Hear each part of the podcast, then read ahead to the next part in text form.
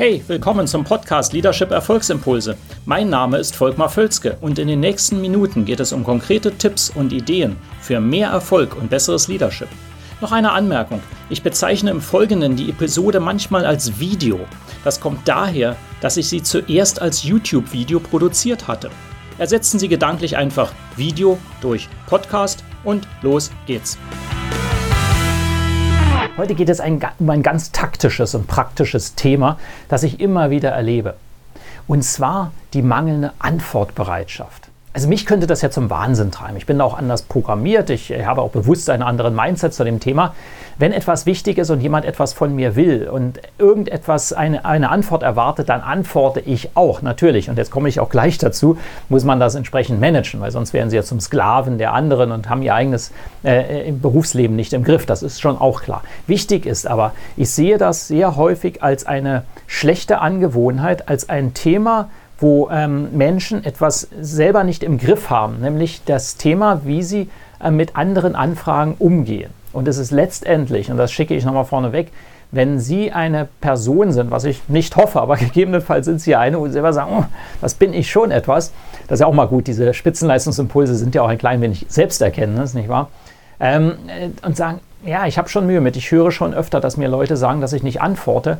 Äh, dann ist das wirklich schon mal gut, dass Sie hier zuhören und äh, sich die Dinge äh, etwas auf der Zunge zergehen lassen. Ich möchte äh, Ihnen drei Ideen mit auf den Weg geben, wie Sie damit umgehen können und wie Sie sich verbessern können beim Thema Antwortverhalten.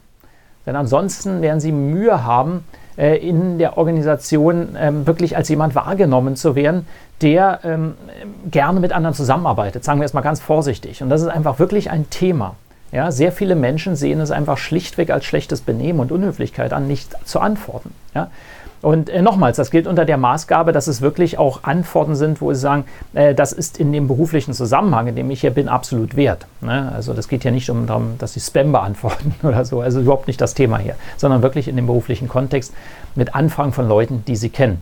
Ähm, also die Nummer eins ist, und das ist das Allerwichtigste, die allerwichtigste Grundlage, setzen Sie eigene Standards. Setzen Sie Ansprüche. Sind es wirklich Sie, dem man nachsagen muss, äh, dass man auf Ihre Antworten immer ewig warten muss? Denn äh, haben Sie das als Standard, dass Sie sagen, man sagt Ihnen vielleicht nach, Sie sind, äh, haben ein, ein ungünstiges Benehmen oder schlechte Verhaltensweisen. Wollen Sie das? Ja? Und wenn Sie jemand anders können, ähm, kennen, in Ihrem Team zum Beispiel jemanden, ja, wenn Sie Führungspersönlichkeit sind, ist das ja häufig. Sie haben in Ihrem Team oder in Ihrem ganzen Unternehmen Menschen, die Mühe damit haben, das in den Griff zu bekommen. Die, das können Sie sehr gut darüber machen und sagen, was ist im Prinzip, was ist dein Standard? Wollen wir nicht höhere Standards setzen? Denn ein Fakt, den möchte ich ja noch gleich einschieben zu dem ersten Punkt, ist äh, nicht antworten, hat extreme Kollateralschäden, wenn Sie das mal überlegen. Also wenn es wirklich etwas Wichtiges ist, dann ist das ja so, wenn Sie gar nicht reagieren auf etwas, dann wird die Person selber nochmal nachhaken. Oder sie wird versuchen, selber etwas zu machen. Wenn das jetzt aber wirklich ein Thema ist, wo man ihren Input braucht, dann wird gewartet, wird nochmal nachgehakt und es ist ja häufig nicht nur eine Person, sondern manchmal, ich sehe das jedenfalls immer wieder, ein ganzes Team. Und das sind dann wirklich Kollateralschäden, das kann man äh, sogar monetär bewerten. Äh, das ist enorm. Nur von einem Mal, dass Sie nicht antworten. Ja? Oder eben nochmals, wenn Sie jemanden kennen, der nicht antwortet. Das ist wirklich ein relevantes Thema. Also das allererste, setzen Sie Standards, setzen Sie Ihre eigenen Ansprüche höher und sagen, ja, ich schaffe das. Jetzt ist natürlich gleich die Frage, ja, ich gehe ja unter in E-Mails, in Telefongesprächen, in Meetings. Ich schaffe das ja gar nicht. Genau, und jetzt gebe ich Ihnen gleich noch zwei taktische Tipps an die Hand, wie Sie das machen können. Ganz einfach. Setzen Sie sich zum Beispiel für E-Mail oder auch für Telefon zum Teil auch für Meetings, ähm, äh, feste Timeslots, zum Beispiel am Ende des Tages, wo Sie sagen, da antworte ich auf alles, was nicht ganz extrem dringend ist und wo mir die, die Hütte abbrennt, wie man so sagt. Ähm, das mache ich äh, zum Beispiel von, je nachdem, wann das Ende Ihres Arbeitstages ist, von 18 bis 19 Uhr, von 17 bis 18 Uhr, vielleicht von 15 bis 16 Uhr oder eben einmal kurz nach dem Lunch, wenn sowieso man etwas müde ist, vielleicht wenn Sie so einen Tag haben, ja, das ist ja, können Sie auch sagen, ja, immer von 13 bis 13.30 Uhr arbeite ich mal solche Anfragen ab, wo ich denke eigentlich, okay, die sind vielleicht nicht ganz so wichtig, aber einfach ich antworte mal. Ja, zweimal am Tag ist eine gute Zahl übrigens, mehr, häufiger muss das dann gar nicht sein. Wir reden ja nicht über die ganz dringenden Dinge, wo die Leute sowieso äh, ihnen auf den Füßen stehen. Wobei bei einigen erlebe ich, ist das tatsächlich auch selbst dann ein Thema. Ja? Man bekommt die nicht mehr, das ist so wie die Feuerwehr, die geht nicht ran, weil es ja so viele Brände gibt. Und das ist natürlich dann schon eine gefährliche Situation. Aber gut, wollen wir hier nicht das zu stark machen. Also äh, reservieren sich ganz taktisch Timeslots, wenn Sie damit Mühe haben und sagen Sie das auch Ihren Leuten und sagen, ja, okay, wenn du nie antwortest, sag einfach von 12 bis 13 oder 12 bis 12.30 Uhr einmal und von 16.30 Uhr bis 17 Uhr setzt du dich hin und machst Antworten an Telefone und E-Mail. Das ist eine taktische Maßnahme. Die ist ohnehin gar nicht so schlecht, weil Sie dann Ihren Tag besser strukturieren. Ja? Und das andere ist, auch jetzt muss ich äh, kurz schauen, ja genau, messen Sie Ihren Erfolg. Das war noch ein Thema, hatte ich mir aufgeschrieben. Ähm, der dritte Punkt, den ich Ihnen mitgeben wollte, messen Sie Ihren Erfolg. Ähm, und zwar können Sie das ja machen, zum Beispiel in E-Mail ist das so Ihre E-Mail-Inbox. Ja? Äh, Sie können ja vorsortieren. Sie können ja sagen, okay, das erwartet eine Antwort, kommt in die Box und ist die leer am Tagesende.